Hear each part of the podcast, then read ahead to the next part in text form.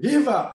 Está começando mais um cartão vermelho, o quarto cartão vermelho. Quem diria? Havia quem achasse que a gente não ia durar um mês. Estamos durando, Zé Trajano e eu. E hoje, hoje mais uma vez, um cardápio variado. Vamos falar primeiro, festejar o aniversário de Curitiba e o aniversário de Salvador. Do sul ao nordeste, temos duas capitais fazendo anos. Curitiba, 329. Salvador, 468 anos. Primeira capital do Brasil. Vamos falar também, é claro, dos estaduais pelo país afora, da decisão da importante Copa do Nordeste, que um dia foi batizada pelo nosso Chico Sá de Lampions League, que é uma belíssima sacada. Lembremos que hoje temos a seleção brasileira jogando na Bolívia, na altitude de 3.600 metros de La Paz, que é o único adversário que a seleção terá, sem Neymar, que preferiu não enfrentar essa barra. Vamos falar também da invasão das casas de aposta, não apenas na programação esportiva, na programação da TV em geral, mas também na imprensa, entre jornalistas. Vamos falar do tapa que Will Smith deu em Chris Rock. E vamos comparar esse momento com a célebre cabeçada de Zidane em Matarazzi. Vamos falar ainda das lambanças do presidente do PL, do partido do presidente da República, e do ministro do Tribunal Superior Eleitoral, que apenas estimulou os protestos do Lula Palusa contra o presidente da República.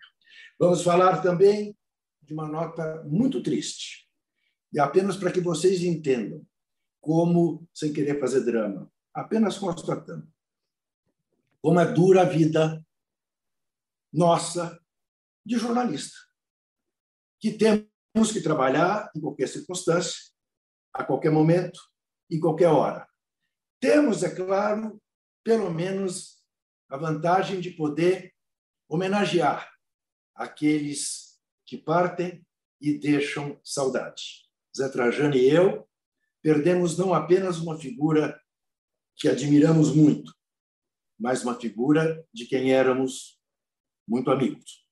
Nesta madrugada faleceu o artista Elifas Andreato, sobre quem falaremos no final do programa, e eu quero confessar aqui publicamente que assim que tive a notícia, porque ele vinha evoluindo de um infarto, assim que tive a notícia, a minha vontade foi parar com tudo e não fazer mais nada.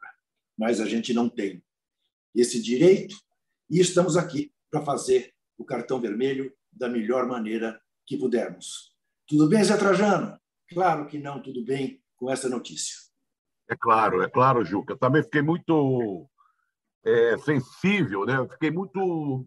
Acordei, eu fui um dos primeiros a colocar, eu soube bem cedo, nos grupos que a gente até faz parte, alguns em comum, né?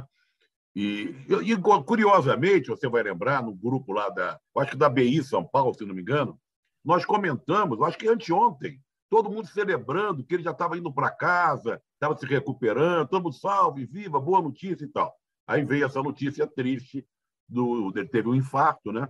E não resistiu.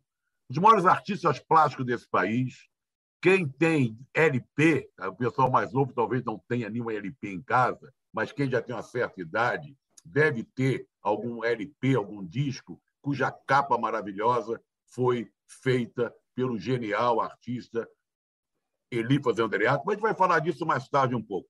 Isso. Nós temos muitos, muitos assuntos, né? Você já mandou um abraço para Curitiba, outro para Salvador. Eu até vou pedir ajuda, eu vou pedir ajuda, e depois você vai falar. Tem pesquisa hoje também, né, Juca? Sim, tem pesquisa. Temos uma Olha... enquete que é a seguinte: aonde vai este Corinthians, este Corinthians de veteranos? Vai chegar a título? Vai ficar no meio do caminho nos torneios que disputa ou não vai a lugar nenhum? Participe, dê a sua opinião, como também dê o joinha, não é? que a gente é, não dispensa. A gente gosta, esse, que gostem da gente. Joinha, eu, eu acho engraçado você falando joinha, quando você fala o joinha para o pessoal participar. Mas aí, só concluindo essa primeira participação, eu tentei fazer uma lista aqui às pressas de jogadores nascidos em Salvador e nascidos em Curitiba. Nascidos na Bahia é um, e no Paraná é um monte. Na Bahia, então, tem, tem Luiz Pereira, Daniel Alves. Mas aí eu rapidamente, só para constar, vamos falar de poucos, mas para homenagear Salvador, primeira capital do Brasil. Quantos anos você falou, Juca, de Salvador? Salvador faz 468 anos. Então, eu lembrei aqui do Bobô, que tem uma música do Caetano que fala do Bobô, foi secretário de esporte lá da, da Bahia, ídolo do Bahia, campeão brasileiro. Do Bebeto, campeão do mundo, né? campeão do mundo, ídolo do, do, do Vitória, do Vasco, do Flamengo, do La Corunha. E Formiga, e da queridíssima Formiga, né? que, que é um símbolo do futebol feminino, né? uma jogadora fora do comum. Está é, tá jogando, não está jogando mais na seleção, mas está jogando em clube. Agora, eu, eu separei aqui, vou homenagear dois jogadores de Curitiba. O Alex, queridíssimo Alex, que está fazendo um trabalho excepcional dirigindo a, a, a, divisão de base lá de Cutia, e o Krieger, Daniel, que foi um ídolo também do Curitiba, foi técnico também, Krieger, que chegou a ser dirigido pelo meu saudoso e inesquecível amigo Elba de Padua Lima, o Tim, que foi campeoníssimo no Curitiba. Muito bem, Zé. Vamos começar a falar sobre os campeonatos estaduais. Vamos começar por aqueles cujas decisões envolvem apenas times de Série A, porque é curioso observar como times de Série B, até de Série C, estão disputando finais, como no caso do Paraná, né? time de Série C jogando contra o Curitiba, que voltou, o Maringá, né? contra o Curitiba, que voltou no ano passado, vai disputar esse ano a Série A. Ah, em Minas, desnecessário dizer, o Cruzeiro da Série B. No Rio Grande do Sul, os dois finalistas não são da Série A, né? Grêmio e Ipiranga. E na Copa do Nordeste, só o Fortaleza é da Série A, porque o esporte não há. Não é. Tem aí uma invasão né, de séries ditas inferiores na batalha contra times de Série A. Comecemos pelo Fla-Flu. Você vê alguma possibilidade, depois das duas partidas horrorosas do Fluminense contra o Botafogo, do Fluminense em dois jogos sair campeão carioca? Primeiro, eu quero meter a colher no que você falou, é, é, essa coisa de Série B, Série C, porque eles, a Série B ganhou agora a companhia de times que normalmente não estariam na Série B. Cruzeiro, Grêmio, né? Times que são da Série A historicamente e tal. Ah, caíram, Vasco e tal. Mas, olha, tem um amigo meu que é botafoguense, que eu estava conversando com ele, falou, poxa, o que, que aconteceu com o Botafogo? Ganhava de 2 a 0, tomou aquele gol, o juiz deu sete minutos, podia ter dado menos, depois não deixou cobrar a falta, né? A falta do Fred, o Fred foi até expulso, deixar a bola cruzar na área, podia sair o gol. Ele falou, quer saber uma coisa? Deixa para o Fluminense tomar um baile do Flamengo. é uma tese. É uma tese. Porque ele mesmo, como torcedor do Botafogo, ele falou: tudo bem, legal, se fosse para a final, Maracanã cheio, a torcida vibrar. Mas enfrentar o Flamengo, se fosse o Botafogo, e no caso agora é o Fluminense, a disparidade técnica, de elenco, de preparo, é muito grande. Tá certo que o Flamengo, Juca, não vem também fazendo grandes jogos. Mas tem um time muito superior. E tem uma coisa que você falou aí. Se fosse um jogo só, um joguinho só, poderia até acontecer. Do Fluminense, né? o Cano fazer um gol, bota um ônibus ali do Mourinho, o Abel botava um ônibus na porta da. Mas são dois jogos. E em dois jogos é difícil o time melhor quebrar a cara diante de um time pior. Vai ser a 12 vez que o Fla-Flu decide o Campeonato Carioca. Está 6 a 5 para o Flamengo. Quer dizer, o Fluminense pode empatar mas eu também eh, não acredito. E vou te dizer mais: é, esse seu amigo botafoguense tem um correspondente aqui em São Paulo, um amigo meu corintiano, que por acaso mora aqui em casa, é, também pensou assim: tudo bem, perdeu mais uma vez para o São Paulo, dez anos sem ganhar do São Paulo no Morumbi. Mas deixa que o São Paulo vai tomar duas chapuletadas do Palmeiras. Ou você acha a diferença é menor, evidentemente, né? entre São Paulo e Palmeiras? Esse raciocínio cabe para os dois, né? É, do, do meu amigo botafoguense e quem mora na sua casa, que eu não vou revelar, que é torcedor do Corinthians. Olha, eu acho que aí o caso é, é diferente. Cabe, mas é diferente.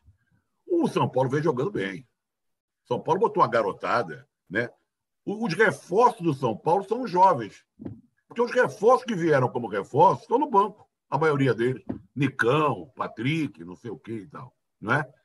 Eu, eu acho que tem jogo. Eu acho que tem jogo. Porque se a gente chegar à conclusão que não tem jogo no Fla-Flu, não tem jogo no Palmeiras e em São Paulo, parei. Então não precisa jogar.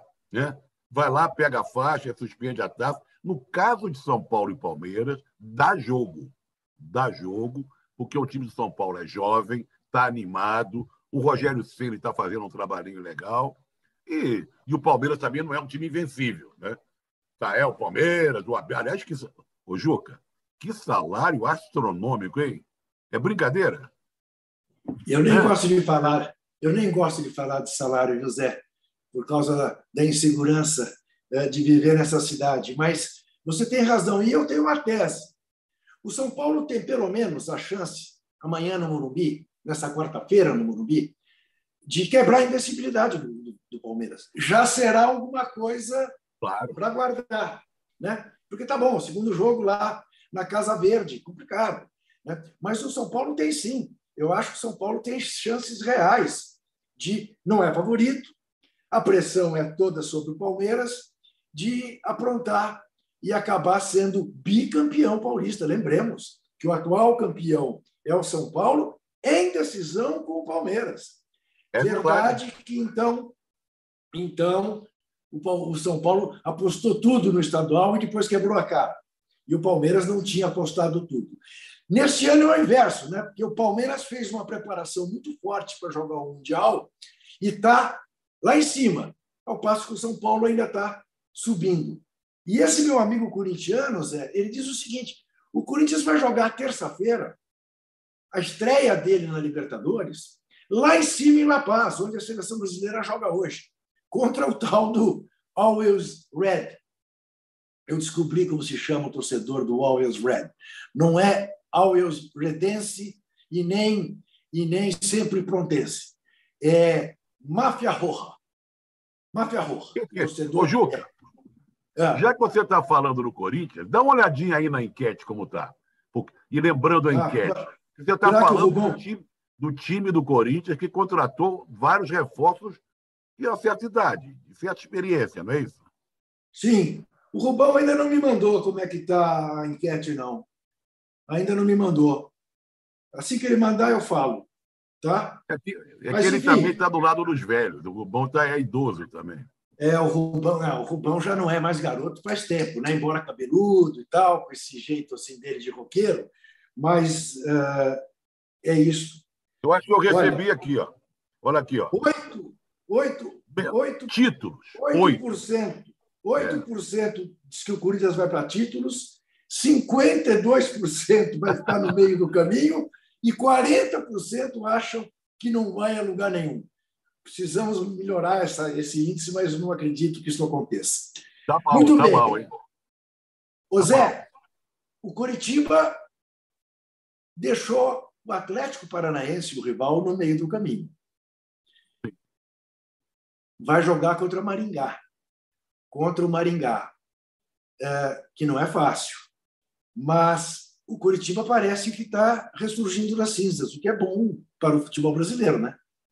Tomaram, o Curitiba às vezes não sobe e desce, né? O Curitiba Isso. tem muita tradição, né, Ju? Aliás, mais uma Muito. vez, parabéns ao povo lá de Curitiba. É, mas nos últimos anos, como diria o outro, tem deixado de desejar. E quem tem tomado as rédeas do, futebol paranaense é o Furacão, né? campeão do Sul-Americano, é, consegue bons, boas vitórias, impressiona, vende jogadores aí, consegue fazer dinheiro, tem prestígio. Mas o Curitiba é o, o grande rival do Atlético Paranaense e não vinha sendo. Esse jogo é muito interessante, porque coloca o Grêmio Maringá, também de novo, né?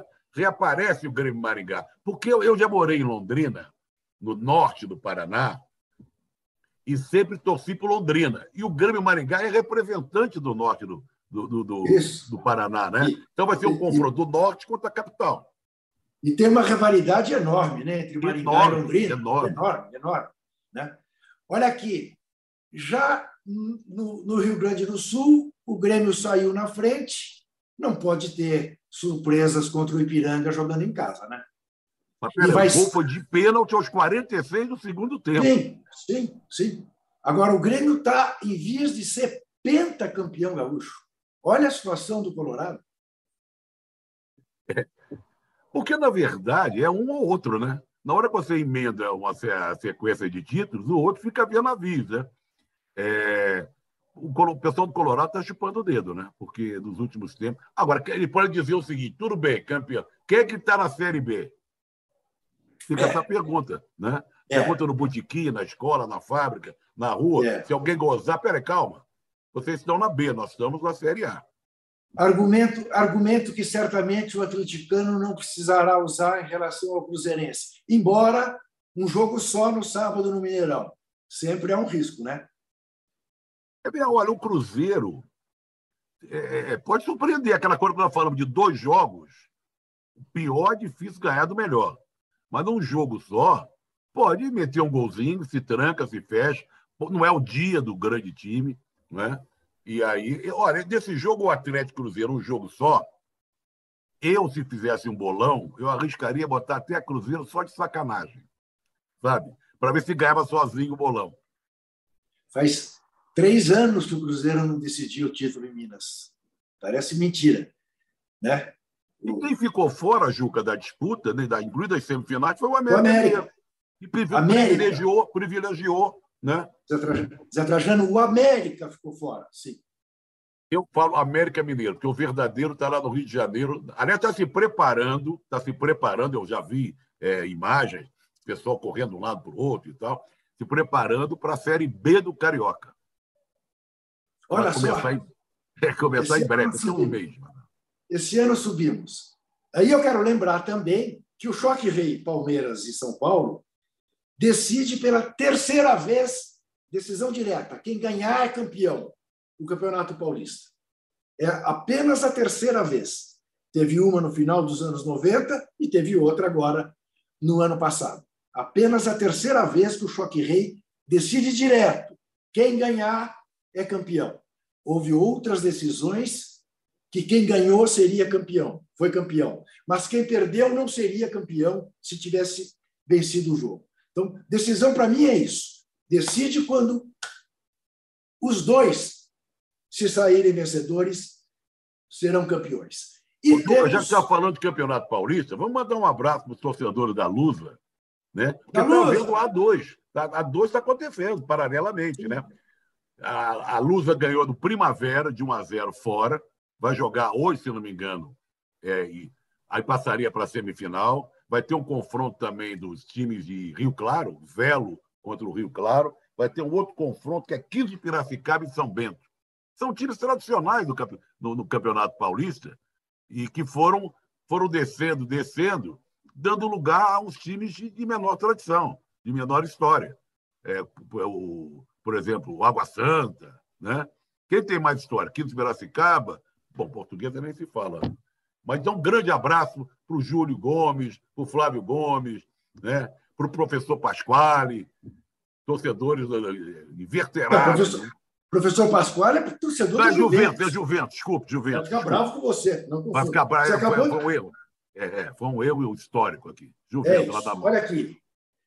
Bom, agora, de todas essas decisões, a que mais mobiliza é claro, você vai dizer, é óbvio que Palmeiras e São Paulo juntam mais torcedores, que Cruzeiro e Galo juntam mais torcedores. Mas a que mais mobiliza toda uma região do país é a final da Champions, da Champions League.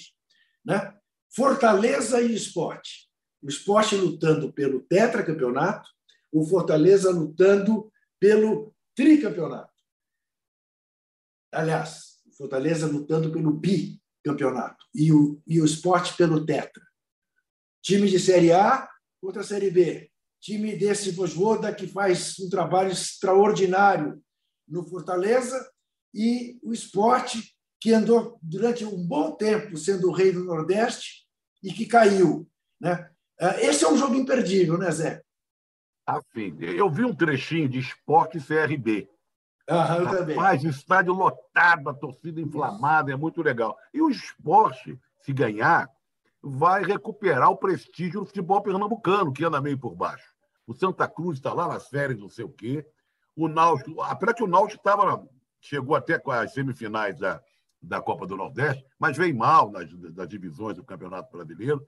E o esporte, time, time que teve Vavá, né? time que teve Ademir, Juninho Pernambucano, né? tantos craques assim, recuperar o prestígio do futebol pernambucano. Agora, quanto ao Fortaleza, a gente tem que tirar o chapéu, né, Juca? Tem. Fortaleza está Fortaleza tá aí, na Libertadores, não é? Está aí na final da Copa do Nordeste. É, é, um, é digno de louvor. Eu tenho muita simpatia pelo trabalho que está sendo feito lá no Fortaleza e tenho muita simpatia por esse Vojvoda. Vou lhe contar uma coisa, eu estranhei, estranhei mesmo, que nenhum dos grandes do Sul Maravilha uh, tivesse pensado nele.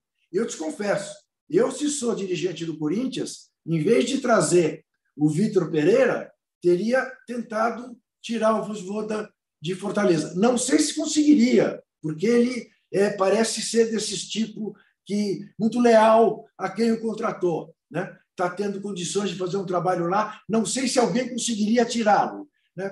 Mas eu, pelo menos eu tentaria tirá-lo. Cara que já conhece o futebol brasileiro e que faz um trabalho de realmente tirar o chapéu. Nós vamos fazer um rapidíssimo intervalo e vamos voltar em seguida com esporte é cultura.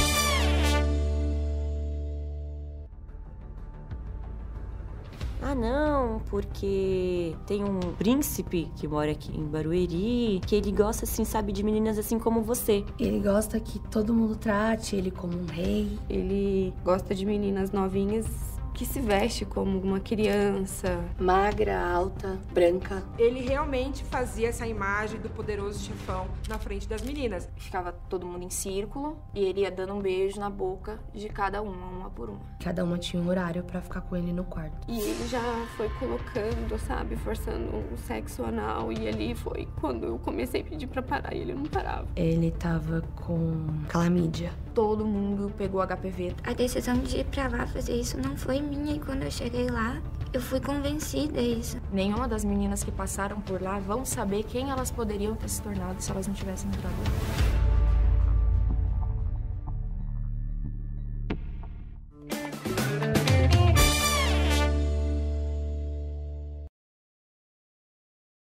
Dá até engulhos a gente ver essa chamada desse cidadão chamado Saul Klein.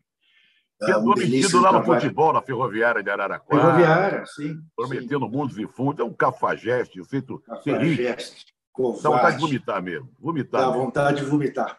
Agora, dá vontade também, é necessário tirar o chapéu para o belíssimo trabalho jornalístico que foi feito é. em torno deste milionário, dono das Casas Bahia, sem medo de eventualmente perder anunciante, o Diaba 4, está de parabéns à equipe uh, que fez esse belíssimo documentário. Antes de falar de cultura, falemos de Copa do Mundo. Nesse momento, Senegal vai ganhando uh, do Egito por 1 a 0, o mesmo placar do jogo no Cairo, 65 minutos de jogo. Podemos ir para a prorrogação, se permanecer 1 a 0. Mas Senegal está massacrando o time do Salah. É o time do Mané contra o time do Salah. Eliminatórias africanas. Com direito a tudo. Vaia no hino do, de, de, de, do Egito, a torcida senegalesa, senegalesa não deixou que se ouvisse o hino do Egito, o que é lamentável, e laser, muito laser no rosto dos jogadores egípcios. E às 15 para as 4 da tarde, teremos o grande jogo do dia. O jogo entre Portugal, do Cristiano Ronaldo e tantos outros, contra a Macedônia, que eliminou a Itália. É claro, jogo no estádio do Dragão, na cidade do Porto, é claro que Portugal é favoritaça, como diria meu amigo Arnaldo Ribeiro. Mas, o Zé, portugueses devem estar indo de borzeguinhos ao leito de preocupação, não? Olha, primeiro vou só colocar que tem mais um jogo da Copa Eliminatória Africana, Sim. que é Gana e Nigéria. Se não me engano, estava um a um, algo assim, né? É, Gana e Nigéria. Bom, e você também está passando por cima de um confronto. É claro que Portugal e Macedônia é o jogo que eu quero ver, que eu quero saber e tal. Mas tem Polônia e Suécia, que é o Lewandowski, Isso. né? Contra o Ibrahimovic. dois, claro, um é mais velho, tá, o outro é um grande artilheiro. Olha, Portugal deve estar preocupado, porque não é... escuta, a Macedônia do Norte eliminou a Itália, na Itália. Quer dizer, não é pouca coisa, não. É claro que Portugal, jogando em casa, a situação estava dramática, os portugueses estavam desconfiados, né? Mas uma boa vitória sobre a Turquia deixou o pessoal mais animado, o jogo é lá no Porto. Portugal é favoritaço. Agora, é bom botar as barbas de molho, porque já futebol, aquela coisa que a gente fala, um jogo só pode dar qualquer coisa. Agora, ao mesmo tempo que Portugal se animou diante da Turquia, a Macedônia está mais animada ainda, porque eliminou a Itália. Né? Aliás, a Itália, pela segunda vez consecutiva, não vai à Copa do Mundo. Que vergonha, né? Isso é que é vexame no futebol.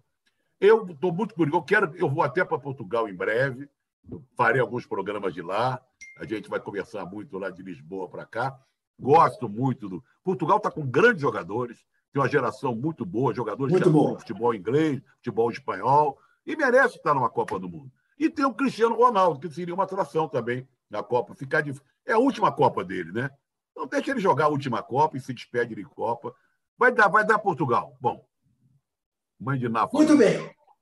Tratemos então de cultura. Roda a vinheta.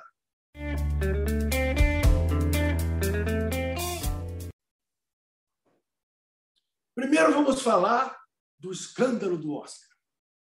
Até quem diga, Zé, que foi tudo programado, que o Smith não deu tapa nenhum no rock, que ele apenas simulou um tapa. Há especialistas em simulação que dizem que se ele tivesse dado esse tapa mesmo, no mínimo o rock teria virado tango, teria ficado tonto, não se uh, recomporia tão rapidamente. Né? Outros apoiam o tapa.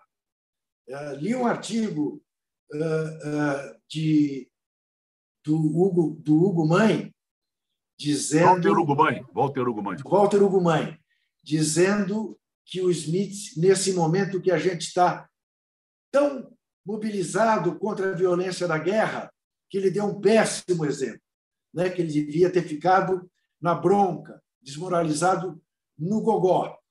Mas me lembrou muito, Zé, muito, o Zidane dando a cabeçada no Materazzi, com a diferença que o Zidane não levou a taça, né? foi expulso e perdeu aquela final. E o Smith ainda levou a estatueta para casa. Como é que você, você que é um cara absolutamente sanguíneo. Eu fiquei pensando, o Zé era capaz de dar um tapa no cara que fizesse uma brincadeira tão sem graça com a mulher dele. Como é que você reagiu à, àquela cena? Vamos por parte. Tem um artigo legal também da Miri Lacombe aqui no UOL, muito interessante, falando isso. Olha, o Juca, tem prós e contras. Tem uma, um fla-flu, né? Bem tá. dividido. Tá dizendo que é uma violência, de ter dado tapa, não se faz isso e tal, uma agressão. Mas houve uma agressão por parte também do Rock. E não é a primeira vez que ele agride a mulher do, do Smith, não é?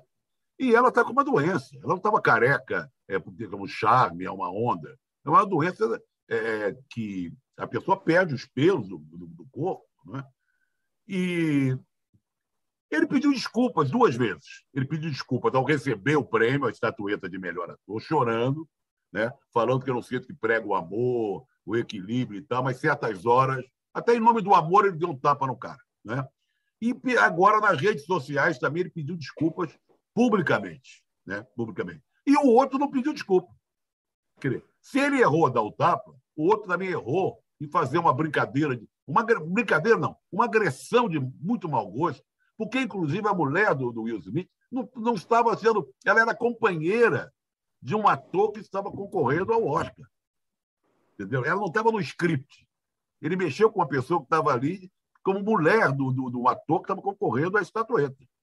Então, o Will Smith já colocou a sua desculpa pública e o Rock não colocou. Há uma divisão entre as pessoas. Aliás, tudo hoje em dia é fla-flu. Eu entendo, eu entendo, Smith. Não é a hora, nunca é a hora de uma agressão. Nunca, ainda mais uma, num momento como esse, transmitido para o mundo inteiro, sabe? Não é um bom exemplo. Mas entendo, entendo. Não é um bom, bom exemplo. Né? Muito bem. Vamos falar de Elipas Andreato, não sem antes mencionar aqui um super chat do Marquinho Carvalho. Ele manda o seguinte recado, Zé. Abraço aos meus maiores ídolos do futebol. Ora só. Apresento o programa Almanac do Vinil, da TV GGN, do Grande Nacife, que aborda as produções em discos de vinil. Em maio, fiz uma homenagem a Elifas Andreato. Olha que coisa. Antes de falar do Elifas, que vai ser um momento até. Certamente ficaremos muito emocionados e tal. Eu acabo de receber, que já tinha recebido, mas recebi nesse momento, é bom de lembrar, uma mensagem do nosso querido Jamil Chad, Lembrando que dia 1 de abril, agora às 7 da noite, na Livraria da Vila, aqui na, na Fradique Cotim, 7 da noite, é o lançamento do livro dele, Luto, Reflexões sobre a Reinvenção do Futuro, que tem prefácio da Zélia Duncan e do padre Júlio Lancelotti. Certamente estaremos lá, né, Juca? E que estarão participando de um debate com ele na hora do lançamento, no dia do lançamento. Certamente estaremos lá. Certamente estaremos lá sem dúvida alguma. Bom, uh, Zé, eu, só quero dar um testemunho uh, e depois quero que você fale, uh, porque eu, eu, eu, eu me emociono muito nessas horas, então quero só, eu quero dar um testemunho, que é uma faceta pouco conhecida do Elifas, e foi como eu o conheci, já famoso, embora estamos falando dos anos 70, mas já badalado, já capista de discos, já autor de cenários de teatro, de capas de revista, eu encontrava as madrugadas na Oboré, editora da imprensa sindical, em tempos de ditadura, e o Elifas estava sempre lá, fazendo seus cartuns para jornais sindicais, evidentemente de forma voluntária, porque ninguém, sindicato algum, tinha poderia pagar o que valia o trabalho do Elipas Andreato. E quero lembrar também que o Elifas foi durante muito tempo o editor, o dono, o publisher da revista de bordo da TAM, Almanac, Almanac Brasil. Brasil né? Almanac era uma maravilha. Maravilhoso. Era uma maravilha de uma coisa. O Elifas era um artista popular de extrema sofisticação. Nós temos aí as capas né, para serem exibidas. Temos, temos. Vamos, vamos mostrando. Vamos, a gente pode ir comentando fala, em cima, né? Isso. Né? Olha lá. Clara Nunes, Clara Nunes. O Pelé, Pelé, você fez, fez, fez futebol, que ele gostava muito de futebol, jogava bola, corintiano, né? Sim. Pelé, vamos ver outra. A Elis. Eli Regina. São obras-primas, né, Juca? Eli Regina. Eu não estou vendo direito aqui, eu, eu, eu, não consigo ver direito. Essa também não estou identificando, também não estou. É o Gonzaga? Nossa. Aí a Paulinho da Viola, eu acho. Isso. Formato pequeno, eu não consigo ver todo. Isso, isso. Aí, Aí a capa, capa do argumento. Né? O primeiro número da revista Argumento, que trazia um artigo do sociólogo alemão Anatol Rosenfeld sobre futebol, e ele fez essa ilustração com todas as camisas. É muito bonita essa capa. Aí, Esse algum... Elifas André. Era Luiz Gonzaga mesmo aquela, viu? O Felipe lembra aqui, aquela que a gente teve dificuldade. Essa aí, ó. É Luiz Gonzaga. É porque, Luiz Gonzaga. Olha, o Ju, que eu estou aqui com uma matéria do, do Rafael Vidigal, que eu sempre coloco no meu site, que ele é da Rádio Tatiaia, e ele é impressionante, é uma cultura musical, ele escreve todos os dias sobre é, o que acontece. Então, eu botei, autor de quase 500 capas da música popular brasileira, Elifas reflete sobre o tempo. Ele, ele, publicou essa matéria hoje. Então, ele fala só um texto, ele fala o seguinte, um, tem uma declaração do Elifas, o artista gráfico tem duas maneiras de ver o envelhecimento. Ele trabalha sobre papéis e mesas brancas. E os cabelos negros sempre caem ali. Os meus caíam muito. Depois são as mãos, que revelam o tempo nas manchas que se acumulam. Olha, de modo geral, a repercussão da morte do Elifas está sendo repercutida por muita gente querida, velhos companheiros, novos que, que, que aprenderam a ver essas capas, mas ele não ficou só nas capas de disco, né, Juca? Como você também mostrou aí, capa de revista e o Pelé. Ele tem um painel no Sindicato dos Jornalistas, que é um painel sobre a morte, o assassinato de Vladimir Herzog, que ele se inspirou é, Guernica do Picasso e é Pietà do Michelangelo. Está lá no Sindicato dos Jornalistas aqui de São Paulo. Era um artista completo, um homem. A última vez que eu vi o, o, o, Juca, o Elifas, foi na casa do Sócrates. O Sócrates tinha um programa no Canal Brasil que ele entrevistava pessoas. Aí o Sócrates me chamou, fui na casa dele. Quem estava lá? O Elifas. Então ele entrevistou nós dois juntos. Foi a última vez, faz tempo já, que eu vi que eu vi o Sócrates e que eu vi também o Elifas. Muita saudade. É, hoje o Felipe Santos Souza me contou uma história, até publiquei no blog, muito bonita. Ele foi, ele foi chamado a fazer uma capa de um disco do Irã Barbosa. Aí eu li, conta essa, Juca, muito boa. E, e fez originalmente uma do Irã chorando, com uma lágrima, mendigo. Mas aí olhou e achou que talvez aquilo o Adoniran não gostasse e mandou uma outra ilustração do Adoniran. Tempos depois recebeu uma ligação do Fernando Faro, que foi o baixinho, extraordinário produtor eh, de música popular brasileira. E o Faro disse para ele: oh, Eu estou aqui com uma pessoa que quer falar com você. Deu o telefone. A pessoa era a. O Adoniran disse para ele: Meu filho, eu sou aquele mendigo chorando que você desenhou, e não aquele alemão que você pôs na capa do meu disco. O que dá a medida de como ele era capaz de entender a alma das pessoas que ele retratava. Com né? o Faro e o Elifas tinham um time de futebol, sei o que da noite. Isso, isso. Então, eram namorados, tava... alguma coisa da noite, jogavam, eram bons jogadores, né? o Elifas, isso, o Faro isso. e tal. Muito Morreu nosso Elifas aos 76 anos, ao não se recuperar de uma cirurgia no coração. Olha, eu tenho dados aqui da enquete, hein? Da Como é que está a enquete? Rubão, Está aqui, ó, 9%. 9% títulos. 47% meio do caminho. 44% lugar nenhum. Bom. Lembra, lembra a enquete qual é? Lembra a enquete qual é? Vamos ver qual é. Em relação Ai, ao time do bem Corinthians. lembrado, Zé. A enquete é simples. Esse time de veteranos do Corinthians vai chegar a títulos, vai ficar pelo meio do caminho nos torneios que disputa ou não vai a lugar nenhum? Essa é a nossa enquete. Participe e dê também o seu joinha, que Zé Trajano agradece. Adoro esse joinha do Juca. Joinha. E vamos botar o olho nos tipos, que o assunto é sério.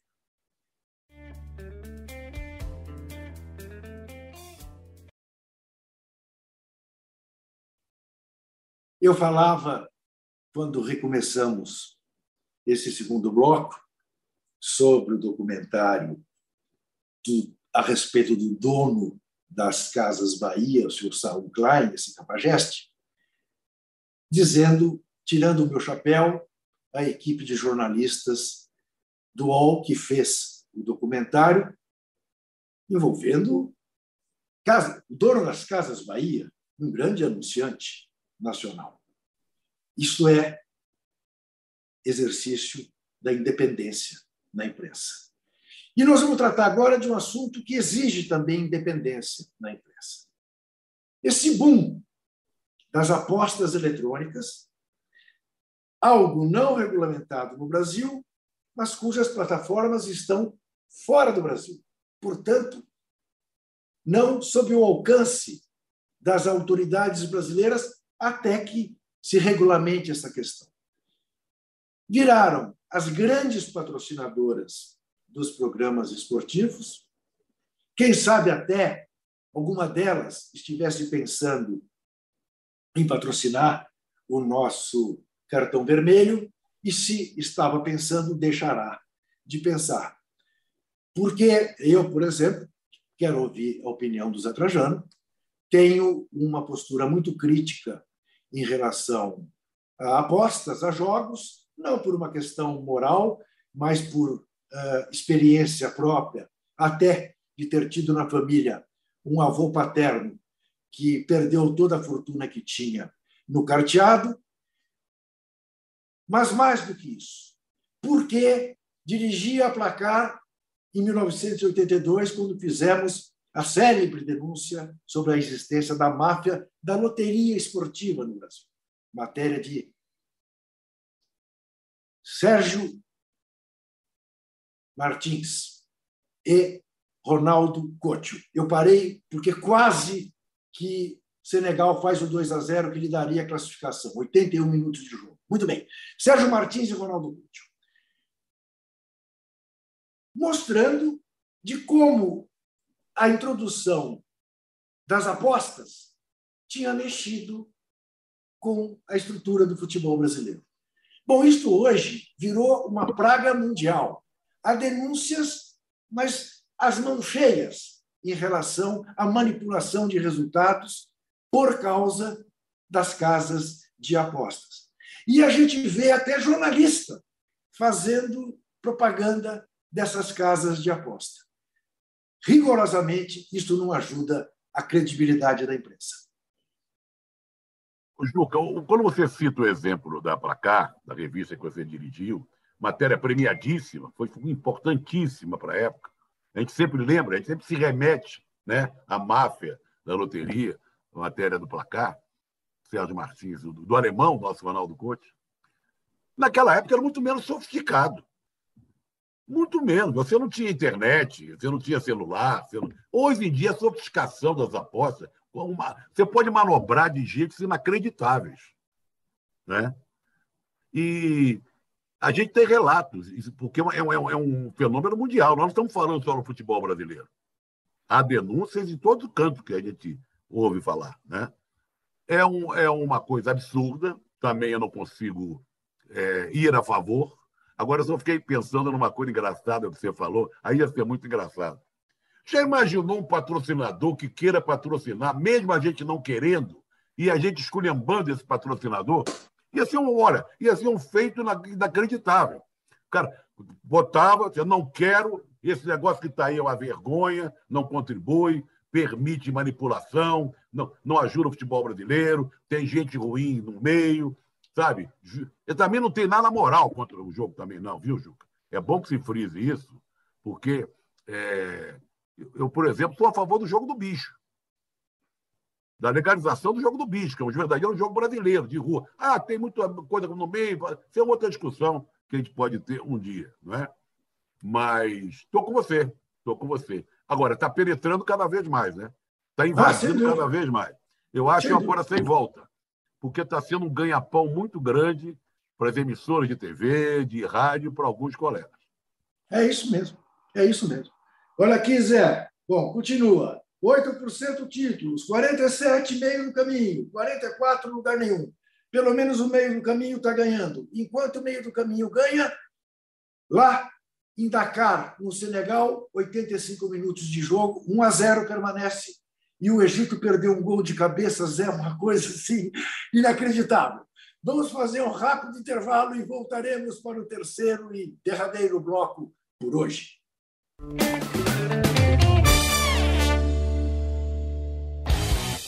Futebol sem fronteiras. Jogo jogado dentro do campo e fora dele. Bastidores, economia, política, turismo. O podcast do UOL para quem gosta de futebol internacional e tudo o que vai além de um simples grito de gol. Futebol Sem Fronteiras, toda quinta, comigo, Júlio Gomes e Jamil Chad, no canal UOL. Todos os dias, às 9 horas da manhã, você tem um encontro marcado com o esporte aqui no canal UOL. Às segundas e sextas-feiras tem o podcast Posse de Bola com o nosso timaço de comentaristas analisando as principais notícias do mercado. E aí, na terça, quarta e quinta, às nove da manhã, é comigo, Domitila Becker do All News Esporte, que traz as principais notícias do esporte no Brasil e no mundo. Prepare seu cafezinho e eu te espero aqui no canal.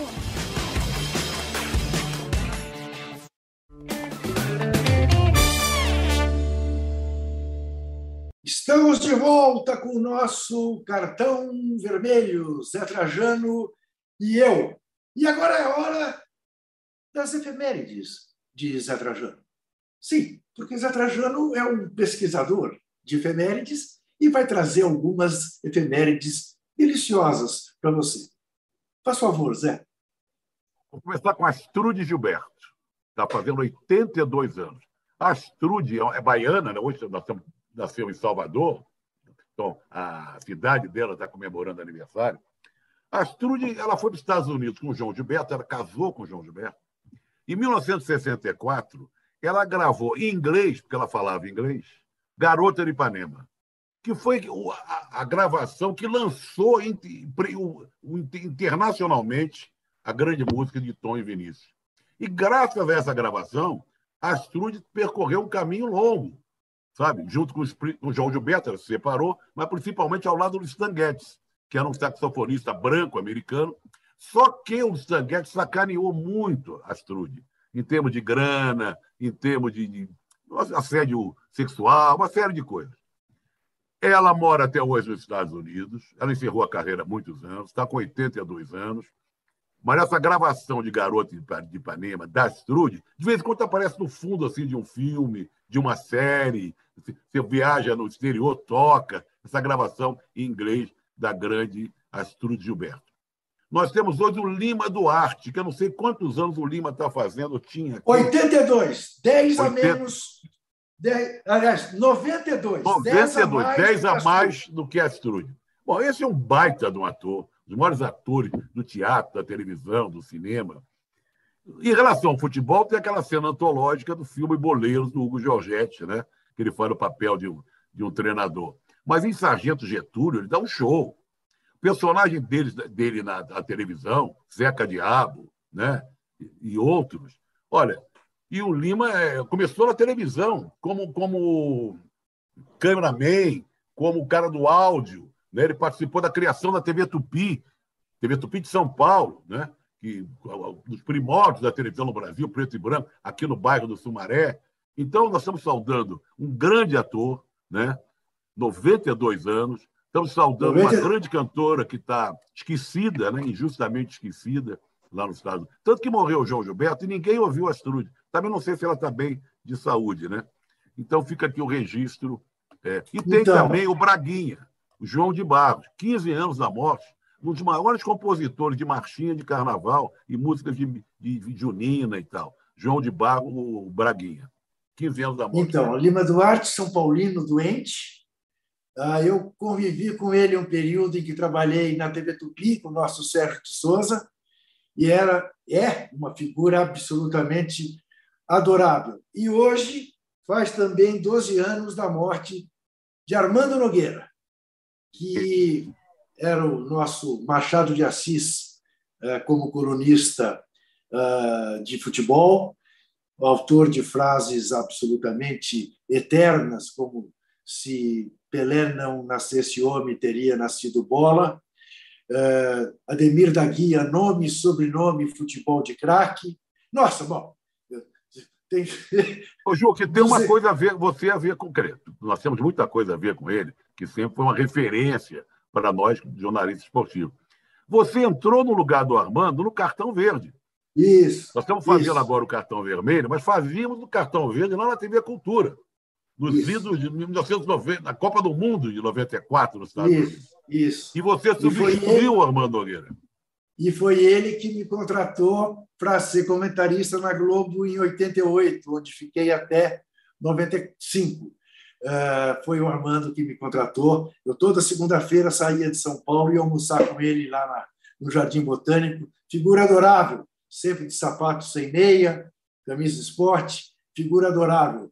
Um cavalheiro, como não se fazem mais. Cavaleiro no trato fora da bola, porque ele jogava futebol, joguei com ele, era um cavalo Isso. jogando bola.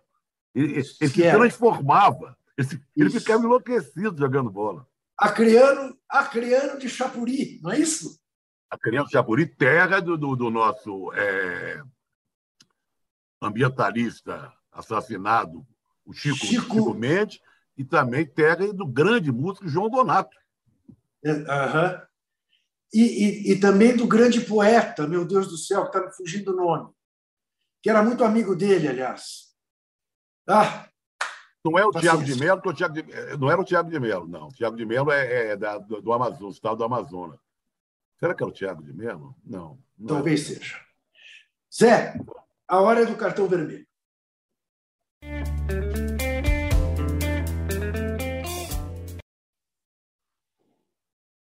Eis que o país é surpreendido no sábado com uma determinação liminar de um iluminado ministro do Tribunal Superior Eleitoral, de nome Raul Araújo, proibindo manifestações contra Bolsonaro no Festival de Música Lollapalooza, que virou Lula Palusa por causa dele.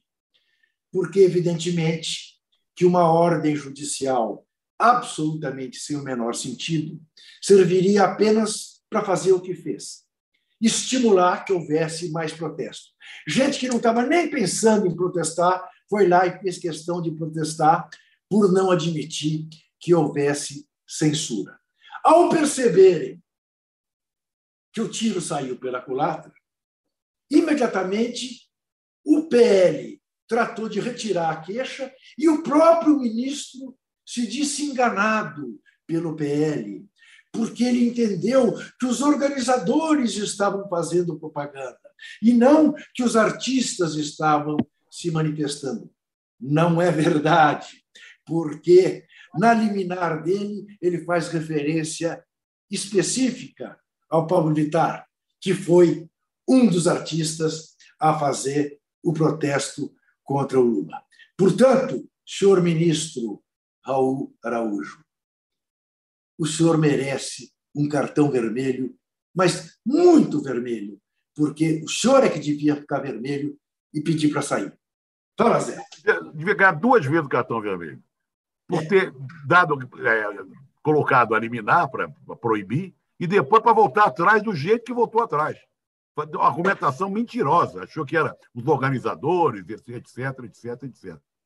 O, esse Raul Araújo, pelo que consta, está querendo uma vaguinha, caso o capitão Corona seja reeleito, no STF. Então já está preparando o terreno. Ele permitiu que se colocassem é, outdoor aí pelo Brasil afora, não proibiu. E se meteu nessa do Lula Palusa, né?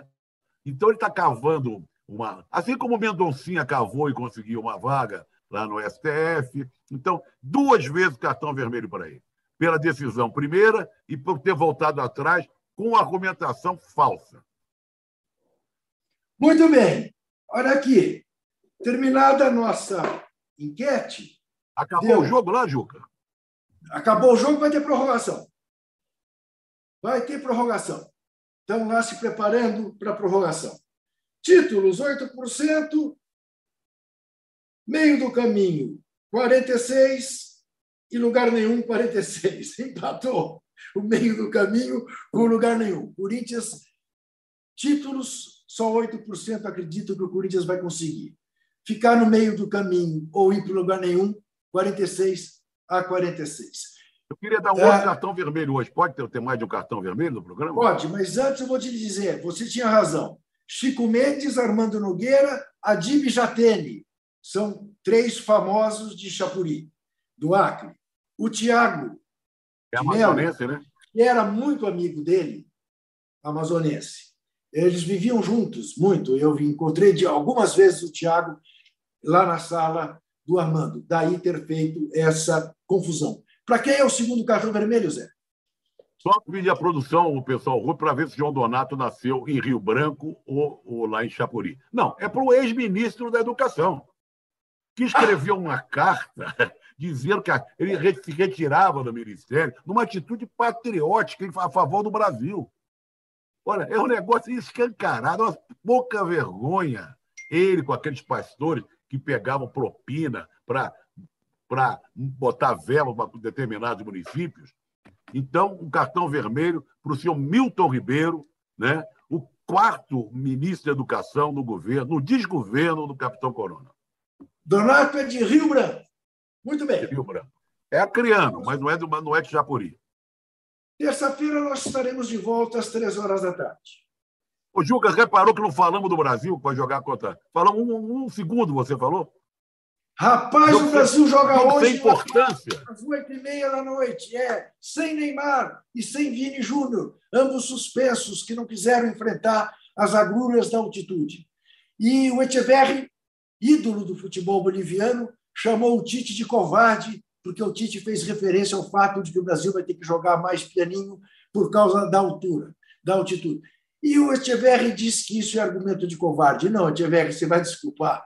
Você vai desculpar. Só quem nasceu na planície sabe o quanto é duro subir pertinho do céu. Eu uma vez fui lá, quando acabei de subir as escadas, não conseguia comentar futebol, que dirá jogar. É, falta ar mesmo é muito duro. Bom, eu quero lembrar que, primeiro, amanhã, três horas da tarde, tem a live do Danilo Lavieri com o Vitão Guedes. Mas amanhã, só com o Vitão Guedes. Não que o Vitão Guedes tenha expulsado o Lavieri, porque o Lavieri anda muito de topete, muito, muito topetudo, entendeu? Com os últimos resultados do futebol. E não que o Vitão esteja tão para baixo que não queira dividir a live com ninguém. É que o Danilo estará na cobertura do lançamento da bola da Copa do Mundo e o Vitão vai matar sozinho a bola no peito. Então, amanhã, às três horas, temos a live do Vitão. Na quarta-feira. Na quinta, a do Mauro César Pereira, que não tem nenhum parentesco com a Leila Pereira, presidenta do Palmeiras. Ele faz questão de deixar isso muito claro. E na sexta-feira, nove horas da manhã, o âncora Tirone, Arnaldo Ribeiro, Mauro César e eu estaremos no posse de bola. E daí tem a live também às três, do Danilo, aí de volta com o Vitão. É isso. Zé Trajano eu... Peraí. Se você está falando de mundo, deixa eu vender o meu peixe agora aqui também. Toda quarta-feira pela manhã eu estou no All Sport, com a Domitila, às nove da manhã. É. E toda quinta eu tenho uma coluna só para assinantes, uma coluna semanal. Ou seja, vendeu meu peixinho aqui no UOL também. Se você estava pensando que Zé Trajano é pouca porcaria, você está muito enganado. É muita porcaria. Tá muito bem? E muito obrigado. Valeu. Juca.